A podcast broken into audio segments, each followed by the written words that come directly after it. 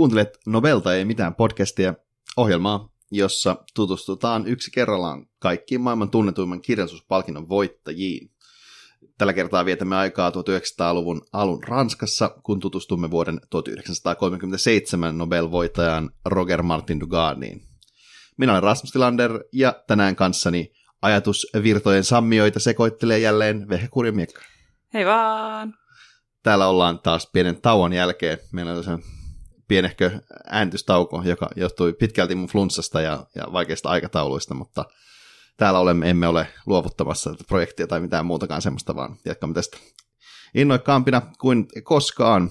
Ja tänään aiheena tosiaan Roger Martin Dugard, jälleen ehkä nimi, joka on jotenkin vaipunut kirjallisuudessa unholaan, mikä on hyvin valitettavaa, koska itse kun olen lukenut suurin piirtein 3000 sivua äh, Dugardin proosaa, niin mä oon täysin valmis Roger Renesanssiin. Mites sä? No, mä en ole lukenut ihan 3000 sivua. Mä oon lukenut seitsemän osaa sitä Tibalt-sarjaa, missä kohta puhutaan lisääkin. Mutta olen kyllä myöskin sitä mieltä, että voimme nostaa Roger Martin Dugardin yleiseen tietoisuuteen jälleen, ja toivottavasti kaikki kuulijamme nyt vaikka Bridgertonin sijaan lainaavat Tibaltit ja alkavat lukea niitä, koska ne ovat paljon parempaa draamaa, ja romanssejakin löytyy. Kyllä vaan. Tänään, vähän niin kuin sanoit niin keskiössä tulee olemaan kirjasarja, tai kuten ranskaksi sanottaisiin, roman flyv. Ja me ollaan tässä podcastissa useinkin puhuttu trilogioista, mutta niin kuin ensimmäistä kertaa meillä on ihan oikea romaanisarja käsillä, kahdeksan osaa ja kaikkea. Ennen kuin lähdetään tähän, niin ehkä mikä sun suhde ylipäätänsä on niin kuin kirjasarjoihin? No tässä on ehkä niin kuin kaksi tällaista kategoriaa, missä kirjasarjat ovat elämässäni näytelleet keskeistä osaa. Toinen on tietysti nuoruudessa viisikot ja kaikki nämä sarjat. Oletko lukenut niitä? En ole ajatellutkaan tätä, mutta totta, olen, olen kyllä lukenut niitä.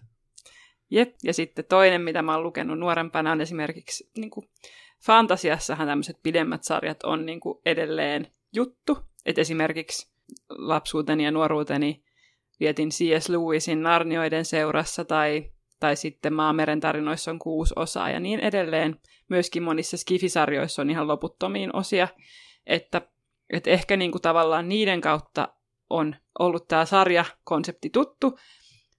Ja mä mietin, että johtuuko se ehkä siitä, että, että siinä maalaillaan niin laajalla pensselillä, kun liikutaan kokonaisessa maailmassa, ja sitten usein niissä fantasisarjoissa oikeasti kierretään sitä maailmaa konkreettisesti, niin sitten sitä pituuttakin tulee luontevammin.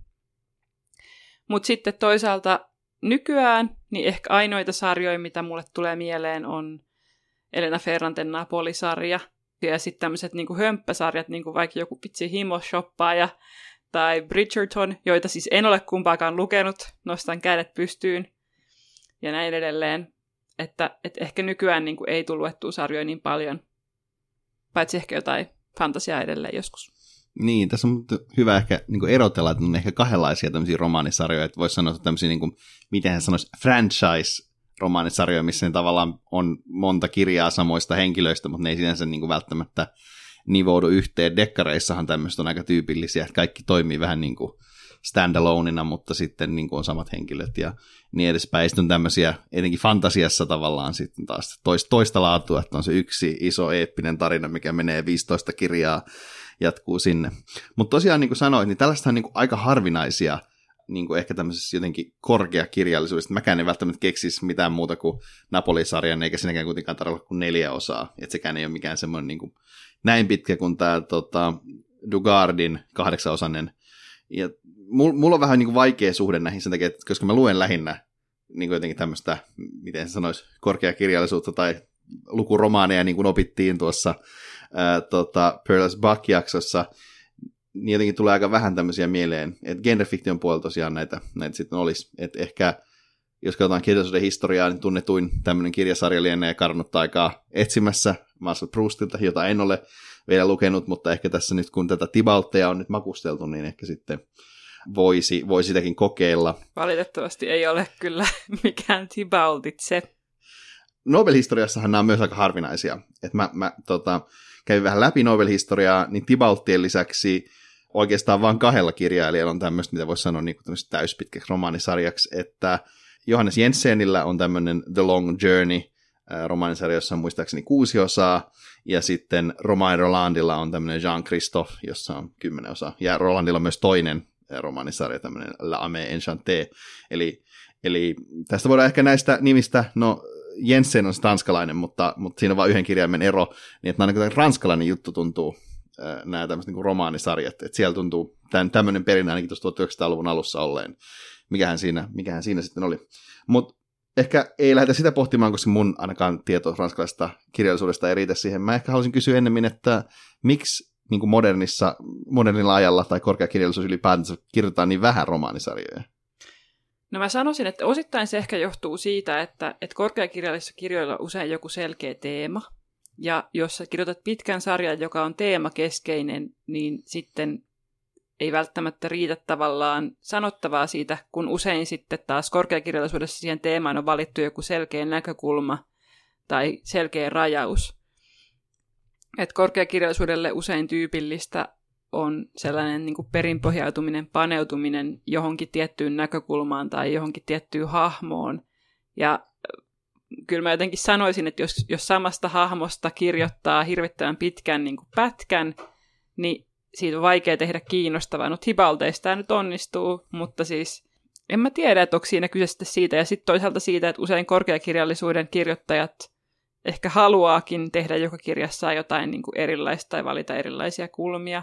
Vaikea kysymys. Niin kuin mä aloin pohtimaan tätä siltä kannalta, että, että onko korkeakirjallisuus vähän niin kuin lupa tehdä silleen, vaan järkyttävän pitkiä tämmöisiä niin kuin, sota- ja rauhahenkisiä juttuja, joka voisi tietenkin olla vaikka kymmenen romaania, jos se niin kuin halkoisi. Mutta sitten taas, jos me mietin tätä Tibalttia, mihin me sitten päästään tuossa, niin se on kuitenkin, jokainen niistä kirjoista on aika niin kuin erilainen mun mielestä. Että mm. se ei ole semmoinen, että jos lähtee sitten samoihin kansiin, niin se olisi tosi omituinen niin kuin kokemus lukea se. Ei se taas eroteltu niin kuin eri kirjoihin. Se on totta. Ja sitten toisaalta voi myöskin miettiä sitä, että, että äh, esimerkiksi Bakin ne Kiinakirjat, niin nehän olisi voinut olla myöskin tavallaan yksi sarja, että jos Bakko olisi tehnyt semmoisen valinnan, että hän olisi laittanut ne tavallaan niin kuin jonkun niin kuin nimen alle sille, että nämä on nyt samaa sarjaa, niin kukaan tuskin olisi kyseenalaistanut sitä. Niin, mutta siinäkin on taas ehkä musta on se ero, että, että vaikka, vaikka William Faulkner kirjoitti samaan tämmöiseen niin universumiin perustuvia kirjoja, missä oli samoja hahmoja silleen, mutta ei ne silti ole niin kuin romaanisarja, niin kun ne jatkaa tavallaan tarinaa. Et musta tuntuu, että Bakko olisi varmaan kirjoittanut jotenkin vähän samalla tavalla, voisin kuvitella. Mutta toisaalta onko se niin, että se, että se niinku tavallaan ei ole sit sarja, koska esimerkiksi Ursula Guinin Maameri-sarjassa ensimmäiset neljä kirjaa on niinku niistä hahmoista, mutta kaikissa vaikka niissä on, niissä on niinku yksi sama hahmo, niin se on ihan eri roolissa. Ja sitten niissä kahdessa viimeisessä kirjassa niin meno lähtee ihan niinku eri suuntaan. Yksi niistä onkin novellikokoelma, ja ne on silti kaikki samaa sarjaa. Jos teillä on joku vastaus siellä kuuntelijan puolella tähän kysymykseen, mitä romaanisarja tarkoittaa, tämä on muuten hauskaa, että tämä tuli tälleen, koska kun mä yritin etsiä määritelmää romaanisarjalle, niin semmoista ei tietenkään löydy, koska miten sä nyt sitten määrittelet sen? Ainoa, missä sanottiin, että romaanisarja on joku semmoinen sarja romaaneja, joita on enemmän kuin kolme. Että, mut, mut, tässä nyt ollaan. Ja nyt kuulostaa tämmöinen niin vähän aaltoileva alkulämmittelykeskustelu pois alta, niin voitaisiin siirtyä siihen, että kuka oli Roger Martin Dugard.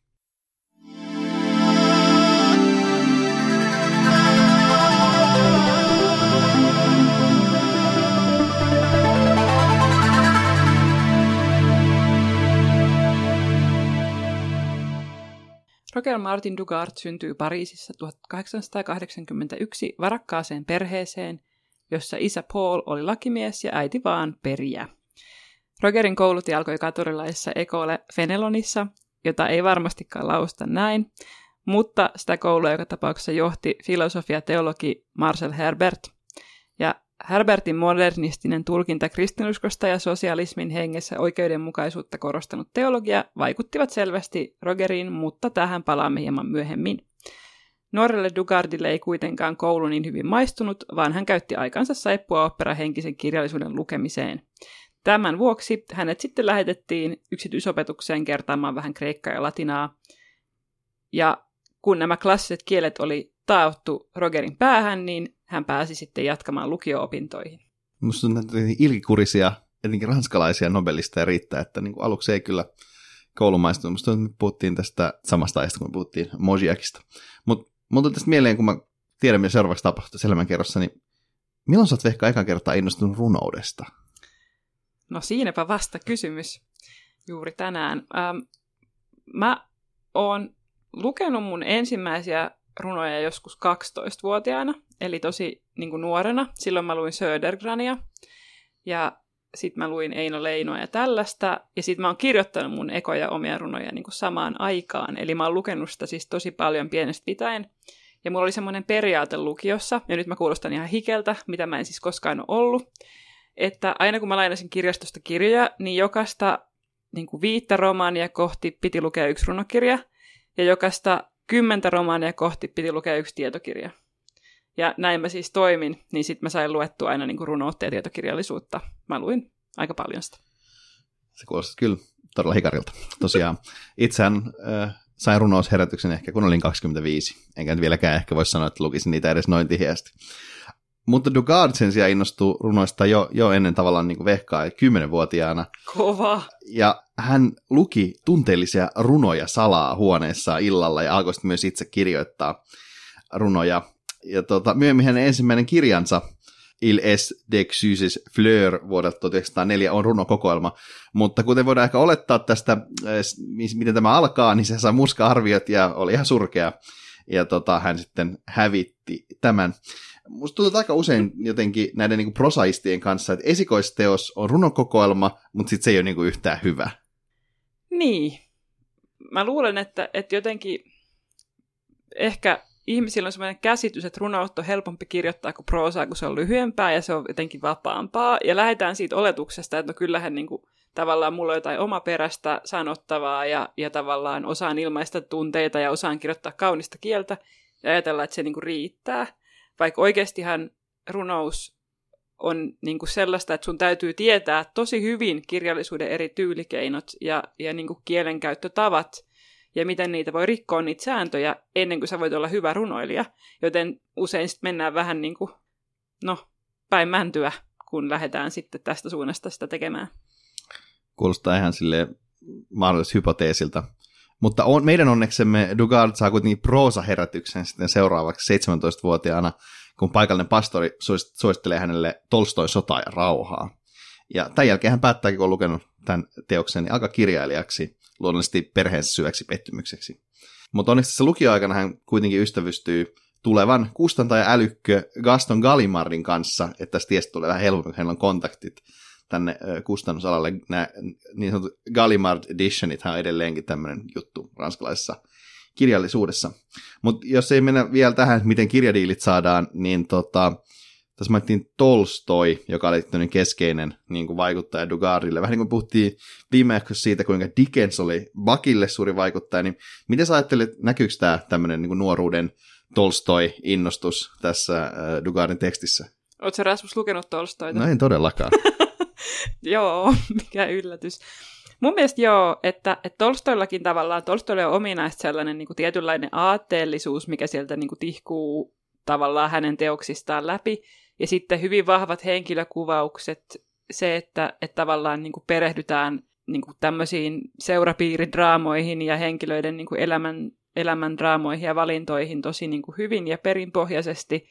Ja kyllä mä sanoisin, että Dugard on niin kuin hyvin lähellä esimerkiksi Tolstoin sota ja rauha ja Anna Karenina niin temaattisesti, mutta tyylillisesti kyllä paljon kevyempää ja miellyttävämpää luettavaa mä ajattelin, että tässä olisi ehkä ollut mulle vihdoinkin niin kuin, motivaatiota lukea Tolstoi, Kammon tämmöisiä sodan ja rauhan kaltaisia klassikoita, just seurapiirejä ja niin kuin, pitkiä storeja ja sotaa ja vähän rauhaakin.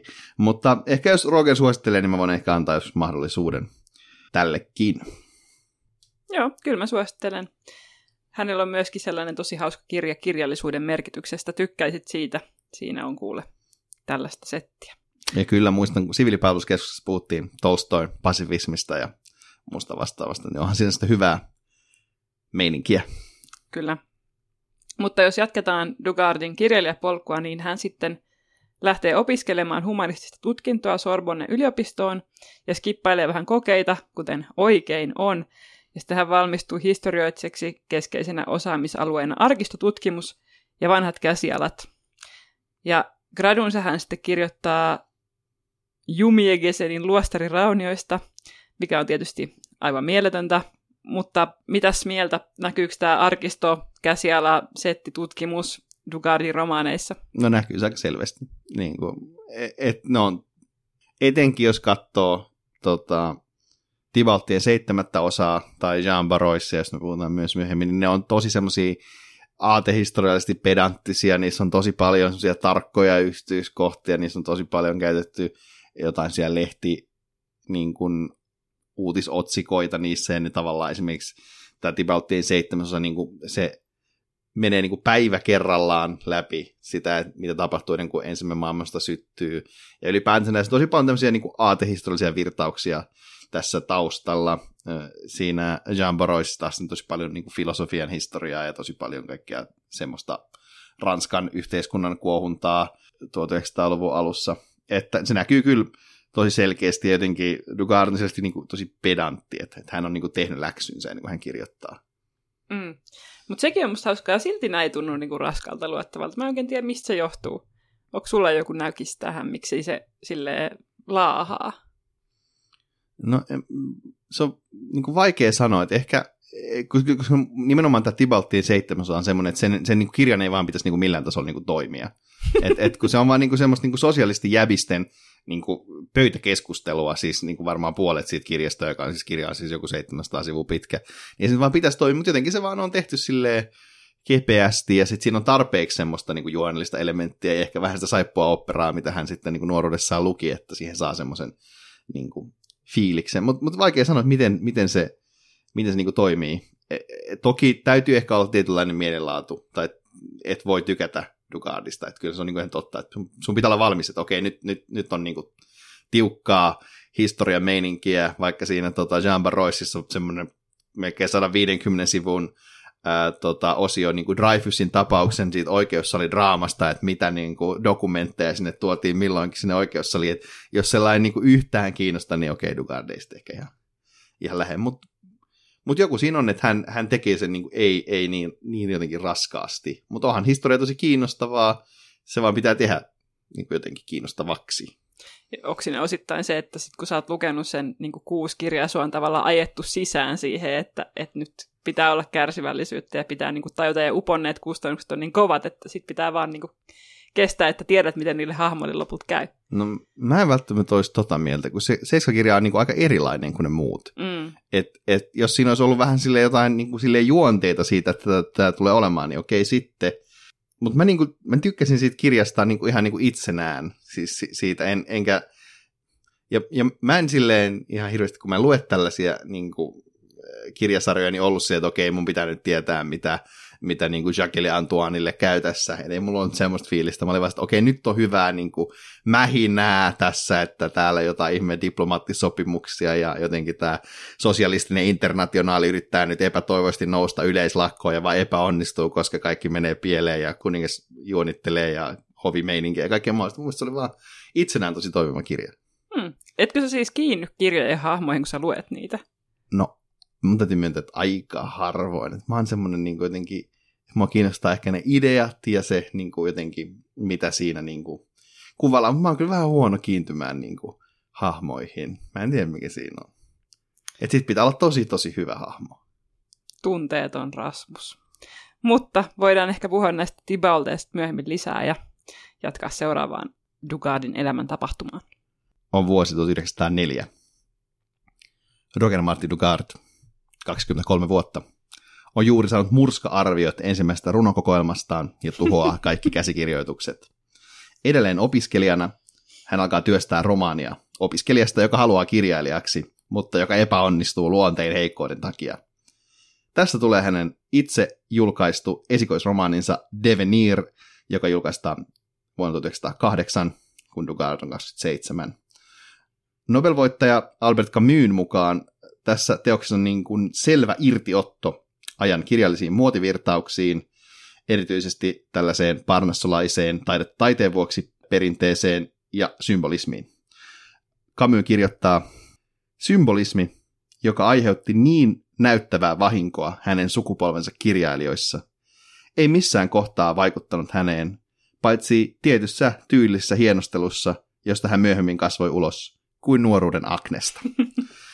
ja tota, jos tosiaan Dugard pitäisi sijoittaa tässä hänen romaanikirjoituksessa johonkin koulukuntaan, niin hän olisi naturalisti.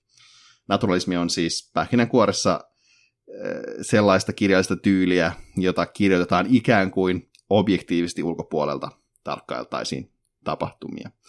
Et naturalistisissa teoksissa keskiössä on usein äh, tämmöiset niin ulkoiset voimat, kulttuuriset, yhteiskunnalliset virtaukset, jotka sitten ajaa hahmot välttämättä tiettyihin tekoihin, että tavallaan tässä esimerkiksi vaikka Tibalteissa näkyvästi, vaikka just Ranskan yhteiskunnan murros, ensimmäinen maailmansota, tällaiset asiat ajaa niitä hahmoja tietynlaisiin tekoihin. He on ikään kuin vähän niin kuin, en, nukke on väärä sana, mutta he tavallaan menee tietyillä raiteilla tässä, ja tämä on naturalismille aika, aika tyypillistä. Ja tämä niin kuin, mun mielestä naturalismi kuvaa ihan kohtuullisesti sitä, että vaikka millainen kirjasarja Tibaltit on, että, että se kertoja on aika semmoinen jotenkin suhteellisen neutraali, ja sitten niin nimenomaan se tarkkuus, millä Dugard kuvaa niitä asioita, on semmoinen niin naturalismiin sopiva. Mm, että pyritään tavallaan näyttämään asiat niin kuin ne on, ja tavoitellaan sitä niin kuin totuutta ja vastaavuutta todellisen maailman kanssa.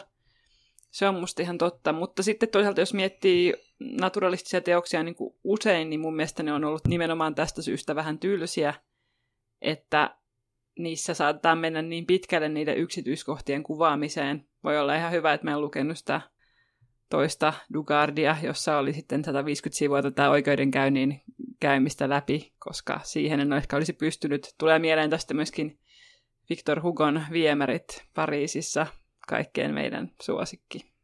Mm, tai sitten vaikka Herman Melvilleen ää, tota, valanpyydystyssetit ja niin edespäin. Mutta joo, näitähän, näitähän on. Mutta tämä Devenir, kuten useimmat omakustanteet, niin ei nyt varsinaisesti nouse ihan ihmeelliseen niin suosioon, mutta tosiaan nyt hyvä, että Dugardilla on yhteydet Gaston Gallimardiin, jonka kautta hän sitten saa seuraavan, seuraavan käsikirjoituksensa Nobel-voittaja Andre Gideen, no Gide ei tässä vaiheessa vielä ollut voittanut sitä, mutta hän saa sen niin Gideen, Gideelle toimitettua ja hän saa sitten sen julkaistua. Gide päätoimittoi silloin tämmöistä merkittävää ranskalaista kirjallisuusjournaalia kuin La Nouvelle Revue Française. Ja Tämä, tästä kirja, tämä kirja tosiaan on vuonna 1913 julkaistu Jean Barrois, ja tämä on Dugardin läpimurtoteos. Jonka ilmeisesti olet lukenut. Kyllä, kyllä. Ja tämä on mielestäni ihan mieltön kirja, jälleen ehkä jos, jos toistan itseäni, niin semmoinen kirja, minkä ei vaan jotenkin ajatuksena, että pitäisi toimia. Tämä on viistaa semmoinen kirja, josta suurin osa on vaan niin kuin, jäbiä puhumassa niin kuin filosofiaa ja, ja niin kuin jotain yhteiskunnallista debattia ja sitten näitä oikeudenkäyntikuvauksia. Et siinä on semmoinen niin kuin, jotenkin voi sanoa pinnallinen juoni, mikä niin kuin vie sitä eteenpäin sitä aatehistoriallista settiä, mutta, mutta se on jotenkin aika sivuroolissa. Oletko Rasmus miettinyt, että nämä kirjat ehkä toimii sulle, kun sä oot niin politiikkanörtti ja valtiotieteilijä kuitenkin koulutukselta myös? Että et ne ei välttämättä toimikaan kaikille, vaan ne toimii vaan niin kuin sulle, koska ne osuu silleen nicheesti sun mielenkiinnon kohteisiin. No siis varmasti, ja sen mä sanoin tuossa aikaisemmin, että näin varmasti ole kaikkien kirjoja. Ja siis tämähän esimerkiksi äh, alkaa uskonnon filosofisella osuudella tämä tota, tota kirja, koska tämä siis tämä Jean, joka on tämä päähenkilö, niin siinä ensimmäisessä osiossa hän käy niinku keskusteluja parin pastorin kanssa, kun hänellä on niinku uskon kriisi. Ja tähän kuvaa pitkälti tämä kirja siis sitä vaihetta niin tämmöisen niin sekularisaation tai tämmöisen niin jotenkin modernismin tuloa Ranskaan, että yritettiin nähdä tavallaan päästä irti siitä vanhasta tämmöistä katolilaisesta ajattelusta, ja nyt ollaan niin uuden, uuden kynnyksellä siinä niin kuin 1900-luvun ihan, ihan alussa, ja tavallaan sitten siellä on semmoisia niin just tämä vaikka tämä Dreyfusin tapaus, josta me ollaan puhuttu aikaisemminkin tässä podcastissa, mikä on ranskalaisessa kirjallisuudessa tosi merkittävä juttu, niin se on niin iso, iso asia, se on tämmöisen vedenjakaja siinä tavallaan vanhan ja uuden, uuden välillä, ja sen takia nyt tässä mehustellaan jotenkin niin paljon.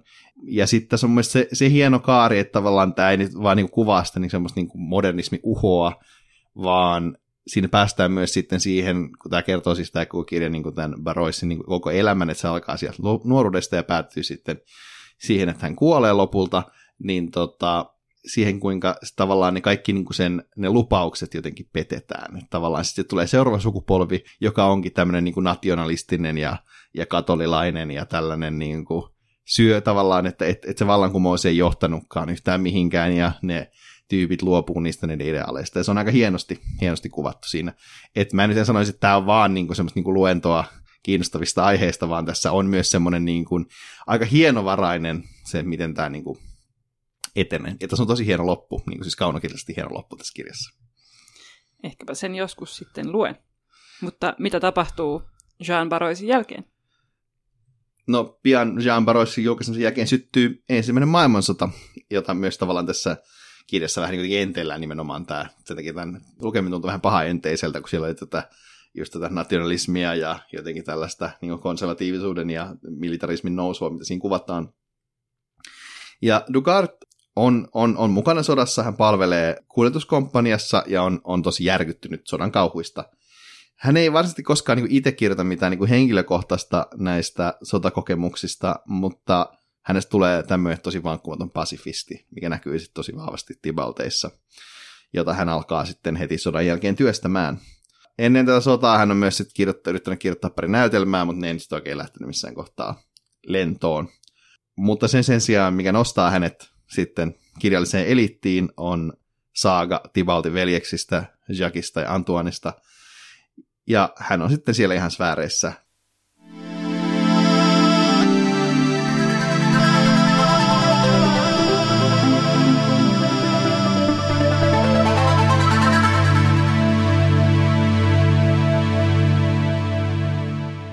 Tämä on tosiaan vuosina 1922-1940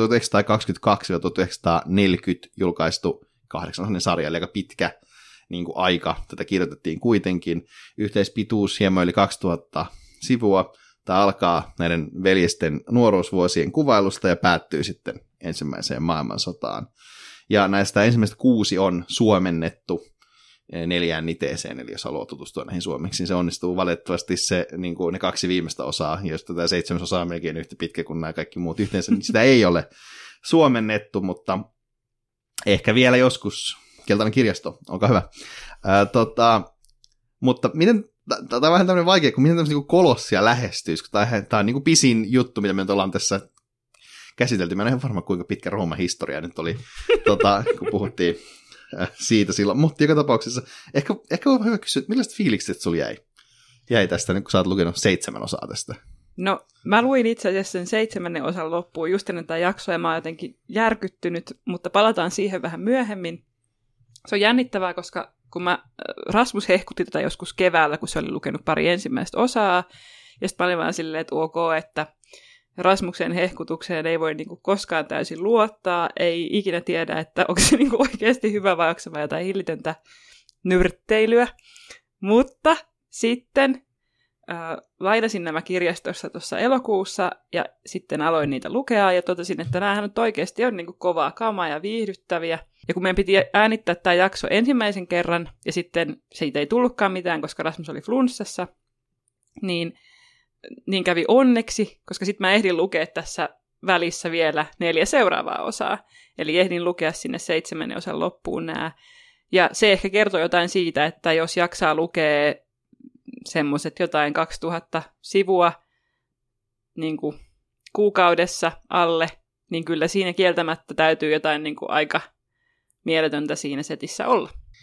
Joo, mäkin luin ne, ne tota, tosiaan luin ne ensimmäiset kuusi osaa, mitkä oli suomennettu jo keväällä, ja ihan silleen mä lähdin lukemaan, että okei, tässä nyt tulee menemään tosi kauan, että mä tiedän, että me tehdään tämä jakso joskus elokuussa. Nyt jos mä aloitan niin kuin ajoissa, niin mä en tehdä tämän. Ja sitten mä luin ekat kuusosaa ihan silleen, humpsista vaan. Sitten mä olin vaan lukenut, että tämä oli aika, aika, aika, aika, hyvä ja aika kaunista. Sen seitsemän osan kanssa kyllä meni hetki, että mä luin sen tavallaan kahdessa niin kuin, osassa, koska se nyt oli, oli vaan niin kuin, pitkä ja erilainen ja tavallaan se, mutta ylipäätänsä mulla jäi tosi positiiviset vibat tästä. voisin monella tapaa sanoa ehkä, että, että tämä on mun lempikirjasarja. Mä en hirveästi lukenut kirjasarjaa, mutta tämä oli tosi hyvä. Ää, tässä oli, tässä oli kaikki elementit, mitkä kirjasarjassa niin kuin pitääkin, pitääkin olla.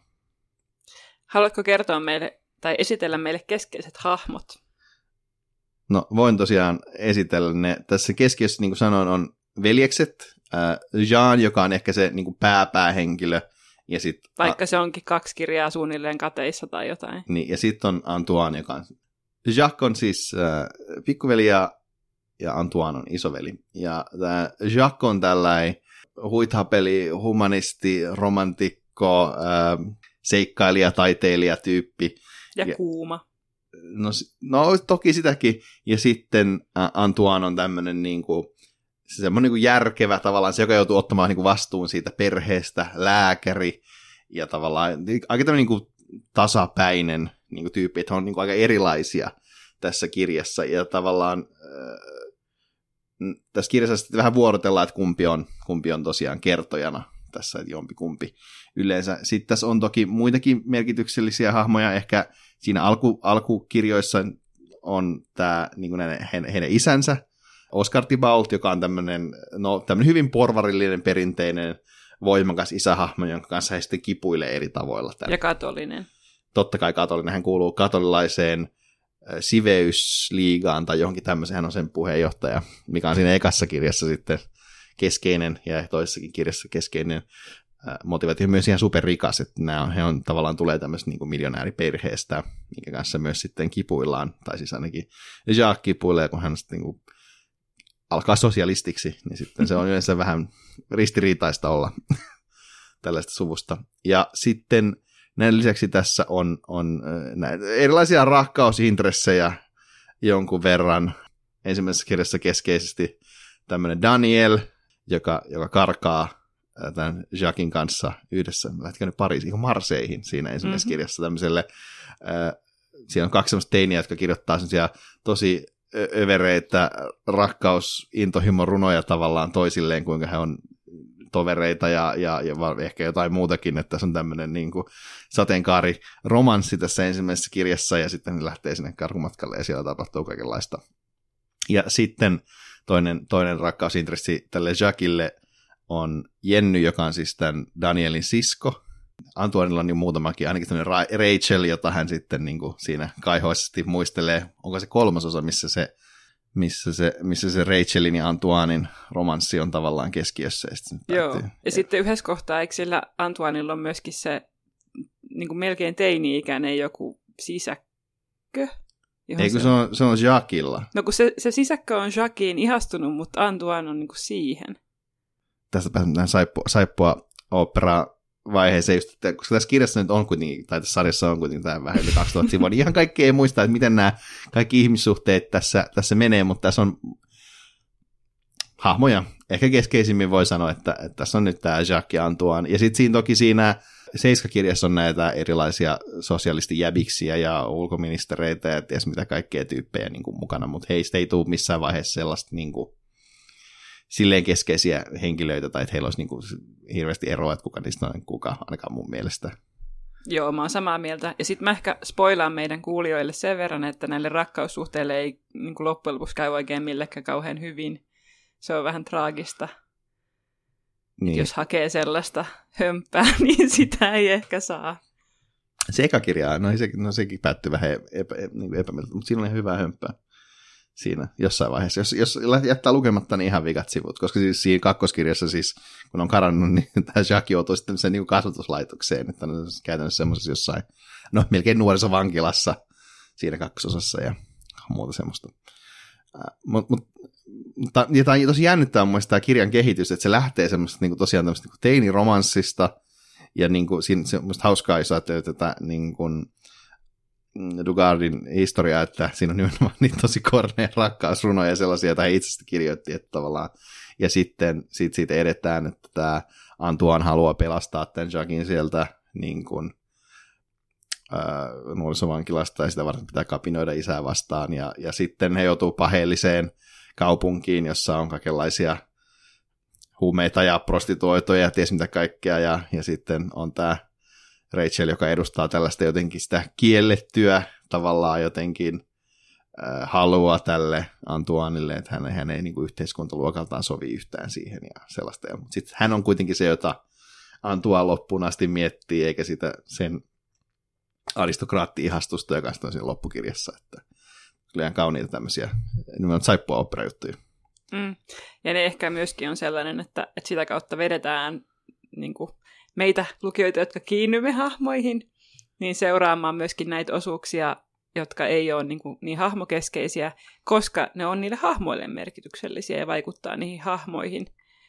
et ehkä se kiinnostavuus voi tulla niin kuin myöskin sitä kautta, että et konkreettisesti haluaa seurata näiden hahmojen tarinaa ja niin kuin tietää, että miksi he tekevät semmoisia valintoja kuin tekee, ja niitä niin kuin perustellaan just tämän naturalistisen tyylin mukaisesti. Mm, niin kyllähän siinä, niin kuin tässä Jean Baroissakin siinä, miten se kirja tavallaan alkaa, tai siinä alkupuolella, että Jean ero vaimostaan, ja heillä on yhteinen lapsi, ja sitten tekee sen diilin, että, että kun tämä tytär täyttää 18, niin hän tulee vuodeksi asumaan tämän Jeanin luokse, että hän voisi kasvattaa, koska sen äiti on siis tämmöinen tulen palava katolilainen, niin että hän sitten, tämä Jean ateistina saa sitten kyseenalaistaa, niin kyllä se luo siihen, siihen kirjaan sen tietynlaisen jännitteen, että mitä sitten tapahtuu. Ja sitten se on tietenkin dramaattista, kun se tytär tulee sinne äh, Jeanin luoksi siinä ja sitä ilmoittaa, että hei, musta tulee nunna.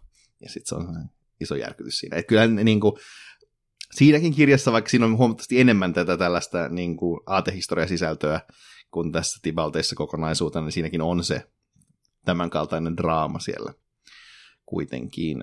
Palataan takaisin tähän tota, takaisin Tibalteihin, niin tota, tässä on vielä paljon puhuttavaa, mutta ehkä, ehkä tässä kohtaa niin kuin välinäytöksenä, kun me on hypetetty näitä sen ekan osan rakkausrunoja, niin haluaisitko lukea tästä Tivaltien ykkösosasta yhden niistä ehkä?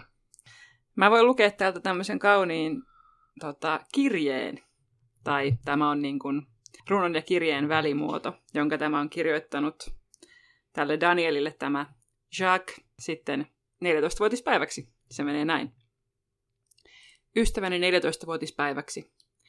Maailmankaikkeudessa on ihminen, joka kärsii päivisin sanomattomia tuskia, eikä voi öisin nukkua, joka tuntee sydämessään kauhean tyhjyyden, jota hekuma ei voi täyttää, ja päässään kaikkien sielunvoimiensa hurjan kuohunnan, joka huvien pyörteissä, iloisten juomaveikkojen parissa, yhtäkkiä tuntee sydämessään yksinäisyyden mustien siipien havinan. Maailmankaikkeudessa on ihminen, joka ei mitään toivo, joka ei mitään pelkää, joka halveksii elämää eikä kuitenkaan voi sitä jättää. Tuo ihminen on hän, joka ei usko Jumalaan. Postscriptum. Säilytä tämä. Voit lukea sen uudestaan silloin, kun sydämesi sinua raastaa ja kun turhaan huudet pimeyteen. Ja tämä käännös oli tosiaan Arvi Nuormaan. Joo, tässä tosiaan hyvä tyylinäyte, tai en tiedä, onko tämä edes hyvä tyylinäyte, kun ei tämä muu kirja ihan, ihan tuolla tavalla kirjoitettu, mutta tämä ehkä niin kuin näyttää siis sitä, miten monipuolinen Dugard on, että hän, hän niin pystyy kuitenkin tämmöiseen niin kuin tämän naturalistisenkin niin kuin kehyksen sisällä aika niin kuin tämmöisiin monipuolisiin ilmaisuihin, että ei jotenkin tylsää, että sieltä tulee yhtäkkiä tollaisia juttuja, että sekä sellaista maljalikiaselle, mitä, mitä ihmettä. Et... Mutta nyt kuule Rasmus, sunkin vuoro, sun pitää lukea tuosta toi, toi mieletön äh, Jacquin runon loppu. No tässäpä sitten runoutta. Sinä kalpenet Keessar, voi, tuhat kertaa voi. Teräsäilän on kaulahan naisen käynyt, pikari maahan kirpoo, hänen silmänsä sammuvat. Niin veren peittyy tanssi alaston, kun illan kuutamossa seutu kylpi. Edessä nuotion, mi kuvasteli järven pintaa, näin päätti nainen Gallian pidoissa Seessarin tanssinsa. Kiitos tästä. Tämä on ihan mieletöntä tykittelyä. Joo, äh, nämä tosiaan ei välttämättä kuvaa ihan parhaiten Dugardin omaa tyyliä, mutta, mutta ovat kyllä eeppisiä. Niin ehkä tämmöisessä kirjassa, mikä on tosiaan pitkän, niin aika vaikea kuvailla sitä tyyliä. Että se on mun mielestä semmoista niin tosiaan naturalistista prosaa, että siinä kuvaillaan näiden ihmisten niin kuin, ei, ei mitään hirveästi mitään tunnetiloja varsinaisesti, vaan siis aika paljon sitä, että mitä he tekee ja mitä he puhuu ja tavallaan se tulee tulee sitä kautta. Mutta ehkä tästä voisi, tässä on mielestäni hyvä mielestäni hypätä tästä ensimmäisestä osasta, missä on näitä tämmöisiä kirjeitä ja runoja tämmöisenä niin tehokkeena, niin Divaltien viidenteen osaan, joka on mun mielestä ehkä tämän sarjan paras. Se on myös ehkä niin kuin kirjallisesti kiinnostavin. Se nimi on La Sorelina, joka on tämän Jacquin kirjoittaman tämmöisen pienoisromaanin nimi.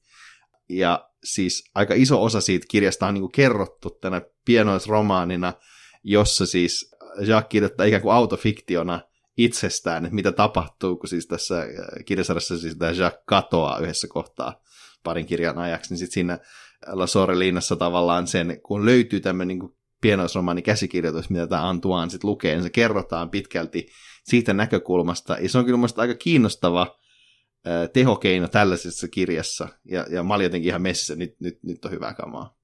Ja mun mielestä on muutenkin siis kiinnostava valinta, että, että toinen tavallaan keskeisistä hahmoista on poissa, ja sen poissaolon kautta myöskin käydään läpi tavallaan sitä, että mikä sen merkitys on eri hahmoille, ja paikka tavallaan siinä sosiaalisessa kuviossa, että ylipäätään se, että jotenkin poissaolon kautta kuvaillaan tällaisia asioita on tosi nerokasta. Ja sitten myöskin se, että selvennetään sitten seuraavassa tai viidennysosassa sitä, että mitä on tapahtunut sillä aikaa tällaisen niin kuin välineen kautta on taas toinen, että se osoittaa nimenomaan sitä, että miten hyvin Dugard osaa suunnitella asioita ja tavallaan kikkailla tämmöisillä jutuilla. Niin ja sitten siinä myös tavallaan vältetään se, että ei tarvitse kuvailla niin paljon niitä, ihmis- niitä tunteita tässä, tai Jackin mm. tunteita, koska tavallaan se näkyy siinä, että miten hän on tulkinnut sen hänen kirjoittamassaan tekstissä. Kyllä. Ja se on kyllä kaunista. Ja siis no ylipäänsä tämä on vaan tosi kaunis sarja, mutta ehkä se asia, mitä, mikä tässä pitää tuoda esiin, on kuitenkin tämä nimenomaan tämä ero näiden kuuden ensimmäisen ja kahden viimeisen välillä, koska ne on aika erilaisia kirjoja, että tavallaan ne vois tavallaan olla eri kirjasarjasta monella tapaa. Kyllä nyt niin kuin, ei mulla ollut sellainen olo, että nämä nyt, niin, tässä olisi joku semmoinen niin hirveä katkos, mutta ne on vaan aika erilaisia. Ja tämä oikeastaan niin kuin, liittyy tämmöiseen niin kuin Dugardin elämässä tapahtuneeseen niin kuin muutokseen tai järkytykseen. Hän joutui niin kuin auto-onnettomuuteen niin kuin kuuden ensimmäisen kirjoittamisen jälkeen ja on niin kuin aika lähellä kuolemaa ja päättää sitten niin kuin muuttaa tämän niin kuin kirja, kirjasarjan suuntaa, suuntaa täysin. Hän oli ilmeisesti kirjoittanut jo tavallaan tämmöisen niin kuin päätösosan tälle, tälle kirjalle, mikä, mikä, missä ilmeisesti jos mä ymmärsin oikein, niin, niin nämä vaan lähti jonnekin, tai tämä Jacques vaan lähti jonnekin maailmalle lopuksi, että se on tavallaan semmoinen, niin kuin, että sitten ei, ei tapahdukaan tätä, tällä, sodalla ei ole niin paljon vaikutusta tässä. Ehkä tässä voi mainita, että Dugardi ei kirjoittanut ihan hirveän montaa kirjaa Tibalteen lisäksi, mutta tässä ää, näiden niin kuin, ensimmäisen kuuden ja näiden kahden viimeisen välissä hän kirjoitti kirjat Confidence Africain ja Vielle France, joka kuvaa Ranskan siirtomaa, siirtomaa valtaa 1900-luvun alussa. Mutta tämä on tosiaan kiinnostava, kiinnostava käänne, että tapahtuu jotain shokeraavaa hänen elämässään, ja sitten hän päättää, että mun pitää kirjoittaa 1900-luvun suurin pasifistinen niin kuin romaani. Mm. Tämä toisaalta vähän niin kuin surettaa mua, koska olisin suonut tässä ehkä onnellisemman lopun kuin mitä seiskakirja saa, mutta pakko myöntää, että kyllä se, kyllä se on tosi vaikuttava nimenomaan sen takia, että se päättyy surullisesti. Nyt tämä myöskin kuulijoille varoituksena kerrottakoon, että, että myöskään nämä päähenkilöt ei saa mitään onnellista loppua. Joo, ei todellakaan. Mä en tiedä, kumman loppu on niin onnettomampi. Ää... No ei, mutta siis mun mielestä tavallaan, koska Jack niin itse päättää sen niin. loppuunsa tietyllä tavalla, vaikkei se niin mekkä ihan putkeen, niin hän kuitenkin kuolee tavoitellessaan niin kuin sitä, mitä lähti hakemaan. Että hän tiesi, että kuolee. Niin, no se on toki. Siis, no jos, jos nyt lähdetään, mistä tässä kirjassa on siis kyse, koska mä, mä, nyt, mä nyt oletan, että ehkä leijonosa meidän kuulijoista ei ehkä lähde ihan vielä lukemaan tätä antakaa sen vaan niin kuin hetki niin meustatte aivoissa, kyllä te haluatte lukea tämän.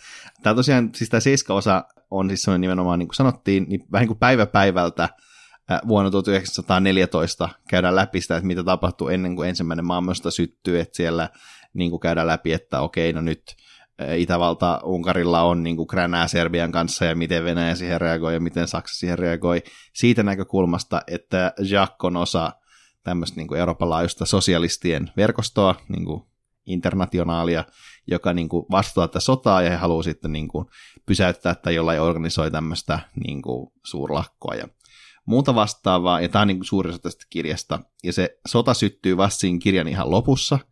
Ja tota, Jacques sitten haluaa olla niin kuin mukana pysäyttämässä sitä ja alkaa, he, niin kuin haluaa jakaa tällaisia niin kuin sotaa vastaavia lehtisiä ja sitten No se ei mene sitten ihan kauhean hyvin siellä, kun lähdetään lentämällä lentokoneella niin taistelukentän yläpuolella, ja sitten siinä tulee semmoinen, no, siitä se kuolee siinä. Mutta se, mut se on niin kuin aika brutaali, kun se on niin venytetty se niin kuin siinä lopussa se semmoinen kuolema, kuolemakohtaus.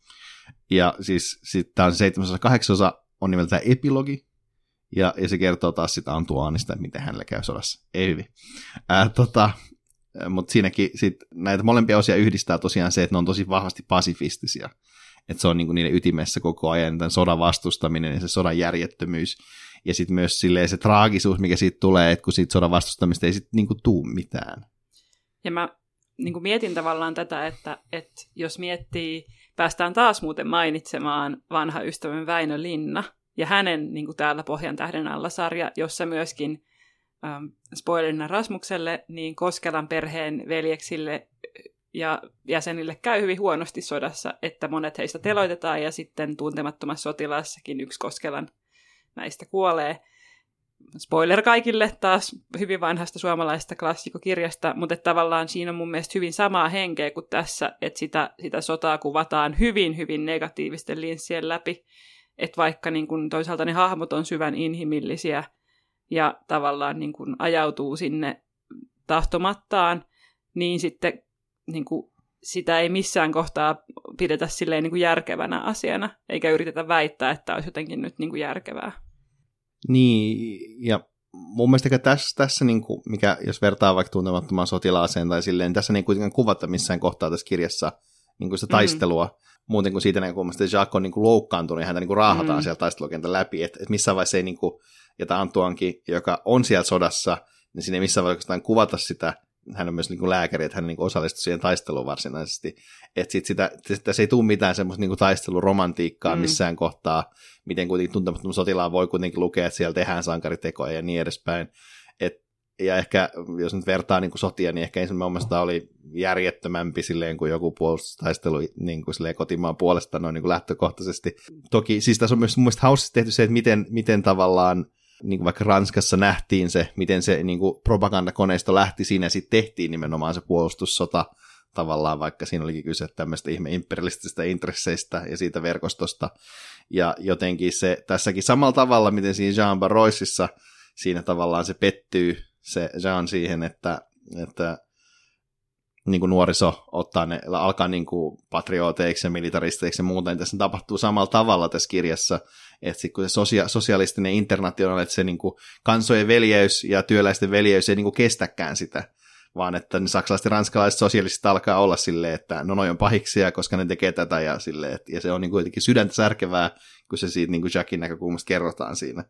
Mutta ajattelet se tavallaan vähän tähän liittyen, vähän menee siitä niin kuin tangentille, mutta että kun Dugard niin kuin tapattaa nämä molemmat hahmonsa, että onko se sun mielestä niin kirjailijoilla usein keino alleviivata jotain, mitä ne haluaa sanoa. Että ne tapattaa niin keskeisiä hahmoja, joihin lukija on kiintynyt sen takia, että ne niin sanoo, että no tässä on tämä pointti, että, että niin kuin, katsokaa hänkin kuoli.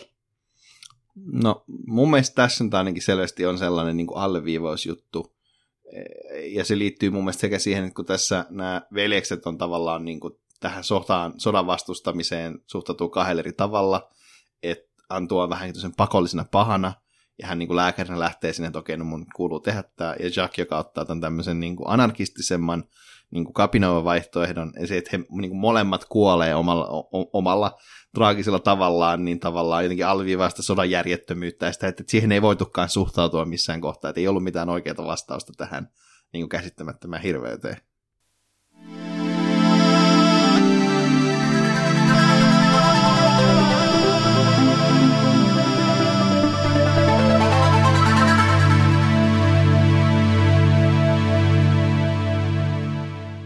No nyt me ollaan puhuttu näistä Tibalteista aika kauan. Tuntuu, että näistä ehkä riittäisi niin kuin puhuttavaa vielä tuntikausiksi, mutta onko sulla Rasmus jotain, mitä sä vielä erityisesti haluaisit sieltä nostaa? No mä haluaisin ehdottomasti nostaa sen. Minkä takia oikeastaan koko kirjasarja kannattaa lukea, on siinä seitsemäs osassa, siihen asti pitää vähintään siis lukea, jossa nämä Jacques ja tämä Jenny, niin kuin heillä on tämmöinen vihdoinkin tavallaan löytävät toisensa siinä. Ja se kohtaus, missä se tavallaan mun mielestä tapahtuu, on ihan tosi hieno, koska tämä tota, Jenny on siis tämmöinen niin porvar, hyvin vahvasti porvarillinen, ja, ja tavallaan no, se Jacques on niin kasvanut semmoisessa perheessä, mutta tässä niin kohtaa tämmöinen tavallaan niin kuin, tämmöinen niin konservatiivinen porvari ja tämmöinen niin kuin sosialisti, ja sitten se on, se on niin kuin sidottu yhteen sen niin kuin romantiikan kanssa, että tavallaan siinä on semmoinen tavallaan, missä jotenkin Jacques tämmöisellä jotenkin intohimoisella sosialismin selityksellään tavallaan murtaa sen Jennyn tämmöisen porvarillisen kuoren ja tavallaan sitten he yhdessä lähtevät niin kuin kansankokoukseen sen jälkeen ja se on ihan, ihan, ihan tosi mieletön mun mielestä, miten se on kirjoitettu jotenkin se semmoinen, että puhu minulle sosialismia, Jacques. Kiitos kyllä. Jep, se on kyllä kaunis. Olin vähän pettynyt, kun googlailin tässä ennen tätä jaksoa ja kävi ilmi, että Tibalteista ei ollut kirjoitettu fanfictionia, koska olisin mielelläni lukenut hyvää Tibalt-romantiikkaa. Ehkä voitte kuulijat lukea tämän sarjan ja sitten kirjoittaa. Olisin tästä iloinen. Mutta mennäänkö sitten Nobeliin? Mennään toki, koska se sopii myös niin aikajanaan tässä kohtaa. Vuosi tämän seitsemännen osan julkaisun jälkeen Ruotsin Akatemia päättää, että kyllä tässä on ihan tarpeeksi kielisiä merittää ilman sitä epilogiosaakin. Tämä on tavallaan keskeneräinen siinä kohtaa tämä sarja. Ja hän, ää, Ruotsin Akatemia sitten myöntää vuonna 1937 kirjallisen Nobelin Roger Martin Dugardille siitä taiteellisesta voimasta ja totuudellisuudesta, jolla hän on kuvannut inhimillisiä konflikteja, kuten myös modernin elämän eri puolia romaanisarjassaan Tibautit. Kuulostaako tämä nyt siltä, mistä me äsken keskusteltiin? No kyllä, mun mielestä kuulostaa. Kyllä mä sanoisin, että, että tässä on niin kuin myönnetty aivan oikeista meriteistä, ja musta on myöskin hienoa, että se on nimenomaan myönnetty tästä romaanisarjasta. Että se on, että on niin kuin nähty tämä kokonaisuutena. Että se on niin kuin tämä sarja, joka on vaan tosi vaikuttava ja tosi hieno. Ja musta on tosi surullista, että sitä ei ole käännetty loppuun. Kyllä mä ymmärrän, että se seiska osa on ehkä vähän vaikea ja haastava ja niin kuin muuttaa sen suunnan täysin. Mutta, mutta niin kuin se kuitenkin kuuluu siihen kokonaisuuteen, niin sitten on musta tietynlainen petos jättää se kääntämättä. Suomessahan on tendenssi tehdä näin. Monen muidenkin tämmöisten sar- sarjan kaltaisten asioiden kohdalla jotenkin jätetään joku, joku palanen siitä kääntämättä. Keltaisessa kirjastossa on muuten pari semmoista kaunista trilogiaa, mistä on käännetty kakkososa, eikä muuta. Se on musta erittäin hienoa. Tammi, vähän tsemppiä. Voitte korjata tämän esimerkiksi kääntämällä nämä kaksi viimeistä osaa, mutta tämä, tosiaan minusta tämä perustelu on oikeasti aika hyvä, jos sitä miettii, että tässä on se taiteellista voimaa, mistä me puhuttiin vaikka siinä, että miten niin kuin, Dugard sekä osaa, osaa tämän niin kuin draaman, tämän jännitteen, että myös osaa käyttää tehokeinoja, niin kuin vaikka tämä pienoisromaani tämän kirjasarjan sisällä. Nämä to- rakkausrunot. No ehdottomasti rakkausrunot, jotka kuitenkin vetää heti siitä sisään, että mikä, mistä tässä on kyse. Sitten se on niin tämä totuudellisuus, että tämä tuntuu mun mielestä koko ajan niin aidolta, että tämä, tämä ei kuitenkaan mene sellainen saippua oopperaa missään vaiheessa, että ei mullakaan tullut sellainen fiilis, että näin nyt olisi niin kuin ja etenkin ne esimerkiksi sosialistikeskustelut siinä kirjasta kuulosti siltä, että no aika samanlaisia keskusteluja voisin itsekin käydä jossain kallion kapakassa, niin kuin, jos olisin elänyt vuonna 1914. ja tavallaan niin kuin, modernin elämän eri puolia, niin mitä tässä kehutaan, että sitä on kuvattu, niin se on toki totta, toki edelleen aika niin kuin silleen semmoista niin kuin porvarillisesta näkökulmasta, mutta siitä näkökulmasta aika monipuolisesti, että eihän tässä niin kuin koskaan men, ihan, tai siis jossain kohti mennään vähän niin kuin puhutaan siitä, että millaista elämä on siellä niin kuin vähemmän etuoikeutetulla puolella, mutta jos ajatellaan silleen niin kuin psykologisesti, niin tässä käsitellään aika monenlaisia, monenlaisia tyyppejä ja aika erilaisia toki niin kuin ilmiöitä, et, et silleen, silleen on ihan, ihan, ihan valmis tähän. Ja musta on kiinnostavaa tavallaan se, että, että kuitenkin niin kuin toinen näistä veljeksistä lähtee siitä niin kuin taustastaan ihan toiseen suuntaan. Että se on tavallaan aika odottamaton käänne, mutta se on kuitenkin rakennettu tässä sille uskottavasti ja hyvin, että miksi hän lähtee ja, ja niin kuin mitä, mikä hänet siihen ajaa. Eikä se mun mielestä ole kauhean tyypillistä, että jotenkin sellaista valintaa kuvattaisiin sille, että on niin kuin ihan perusteltu ja niin kuin hyvä tämmöisessä tämän tyyppisessä kirjallisuudessa. Niin kuin näin isolla tavallaan tilalla, mitä sille annetaan. Niin, se on tosiaan mun mielestä ihan, ihan tosiaan tämä niin psykologinen tarkkuus on tässä läsnä. Et, et edes mielestä nämä hahmot ei tee missään vaiheessa jotain niin ihan täysin päätöntä. Tai sitten ne päättömiä juttuja, mutta ne on tosi ymmärrettävästi päättömiä. Niin kuin, et, et ne, et, et, etenkin nämä niin kuin Jacques ja Antoine on koko tämän kirjasarjan ajan aika niin kuin johdonmukaisia niin kuin hahmoja. Mikä, että se ei tule, vaikka, vaikka siinä on se kummallinen kat, katkos tämän kutosen ja seiskan välissä, niin e, siinä edelleen ne on ihan samoja hahmoja siinä seiskakirjassa, vaikka ne tekeekin jotenkin aika erilaisia juttuja, ja ne asetetaan sen tosi odottamattomaan tilanteeseen tavallaan, niin kuin sotaan. Ja mun mielestä se on tavallaan myöskin, vaikka se onkin, se tarina on muuttunut niin kuin kirjailijan elämän syistä, eli tavallaan sen sarjan ulkopuolisista syistä, niin se muutos on niin kuin, tietyllä tavalla se myös tehostaa sitä muutosta, mikä niille hahmoille tapahtuu. Että mä jotenkin osaisin nähdä, että, että Dugard olisi, vois, olisi voinut myöskin suunnitella sen alun perin niin, että nyt siinä niin kuin muuttuu kaikki, koska maailma muuttuu niin perustavanlaatuisella tavalla. Niin se oikeastaan siis, jos nyt ajattelee tätä vahinkoa, mikä tapahtuu, niin tämähän on tosi osuva kuvaus niin kuin sota, sodasta, mm. tai siis siitä, niin kuin mikä tulee, kun on tämmöinen niin konflikti. Että tavallaan vähän niin kuin aika, jolloin se oli ehkä hidastuu, tai sitten tulee semmoista niin kuin jatkuvaa odottelua ja jotenkin semmoista, sitä, että selataan koko ajan uutisia, että mitä tapahtuu, ja sitähän tämä niin kuin kuvaa se seiskakirja, siis mm. sen alkupuoli. Ja musta on mielenkiintoista tavallaan, niin kuin, kun tota, tätä miettii tässä maailmantilanteessa, missä nyt eletään, että on Ukrainan sota, ja sitten miettii alkuvuotta ja viime vuoden loppupuolta, jossa Rasmus oli niin kuin aivan seuras joka päivä silleen hetki hetkeltä, että miten tilanne kehittyy Ukrainassa, niin, ja vertaa tähän kirjaan tavallaan, miten siinä käydään näitä tapahtumia läpi, niin sitten kun heijastaa siihen, niin sitä vielä enemmän osaa pitää niin kuin realistisena, että, että niin kuin näin jotkut ihmiset toimii ja näin tavallaan niin kuin se, se huomion siirtyminen siihen asiaan tai siihen maailmantilanteeseen niin kuin toimii. Ihan samalla tavalla kuin koronakriisi alkoi, niin kaikki uutiset oli tavallaan täynnä sitä ja seurasi jatkuvasti sitä, että miten niin kuin maailma muuttuu. Ehkä tämä tulee nyt vielä niin kuin lähemmäs kuin joskus kolme ja puoli vuotta sitten olisi tullut. No se on ihan totta. Ja siis ehkä tästä tämäkin puhuu tämän niin kuin, äh, Dugardin Nobelin puolesta, että vielä näin niin kuin 90 vuotta myöhemmin nämä niin kuin jutut iskee edelleenkin, että tämä tuntuu ihan realistiselta, että tällaisia asioita varmaan tapahtuisi. Ehkä, ehkä tavallaan se, minkä takia ehkä mä oon kokenut tämän niin että nyt, nyt, nyt tämä iski, oli just se, että niin kuin sanoit, että tässä nyt kuvataan niin kirjoittu vähän niin kuin mulle nämä kirjat, etenkin se Jean Barrois, että tavallaan niin kuin, että tässä kuvataan sellaisia juttuja, mitä mä voisin tehdä, mikä on mun mielestä kirjallisuudessa, en tiedä, mutta aika harvinaista. Siis, että okei, on kirjoittu kaiken näköisiä niin kuin syvällinen jäbis jossain ihme tutkimassa itseään kirjaa, mutta en mä nyt tutki itseäni, mutta sen sijaan mä voisin hyvin lätistä näistä asioista loputtomasti jossain, eh, missä lie kirjallisessa keskusteluasiassa jossain baarissa, mitä nämä tyypit tekee, mikä mm. on musta ihanaa. Näinpä. Ja tähän on ehkä hyvä lopettaa, vai onko sulla vielä jotakin Tibalteista sanottavaa?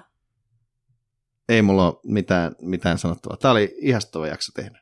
Mm, tämä oli musta hirveän hauska myöskin sen takia, että tätä ei ollut hirveän niin kuin, tavallaan liian laajasti käsikirjoitettu. Oli ihanaa pitää tämmöistä niin kuin, lukupiirimäistä jaksoa, että kiitos tästä mahdollisuudesta.